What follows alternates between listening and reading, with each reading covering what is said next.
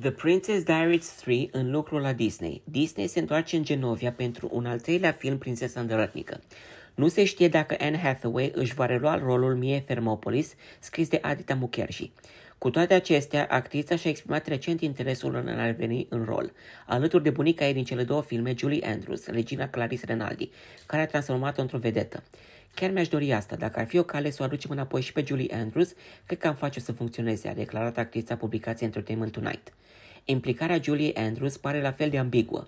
Detaliile intrigii nu au fost confirmate, însă cea de-a treia parte ar trebui să continue povestea celor două filme, nu să restarteze franciza. Prințesa îndărătnică spune povestea unei adolescente americane ce află că este moștenitoarea tronului țării europene pe nume Genovia. În ciuda recenziilor nu prea grozave, filmul a devenit un succes cu 165 de milioane de dolari încasări la nivel global. Continuare l-a transformat pe actorul Chris Pine într-o vedetă, încasând 134 de milioane de dolari pe plan internațional.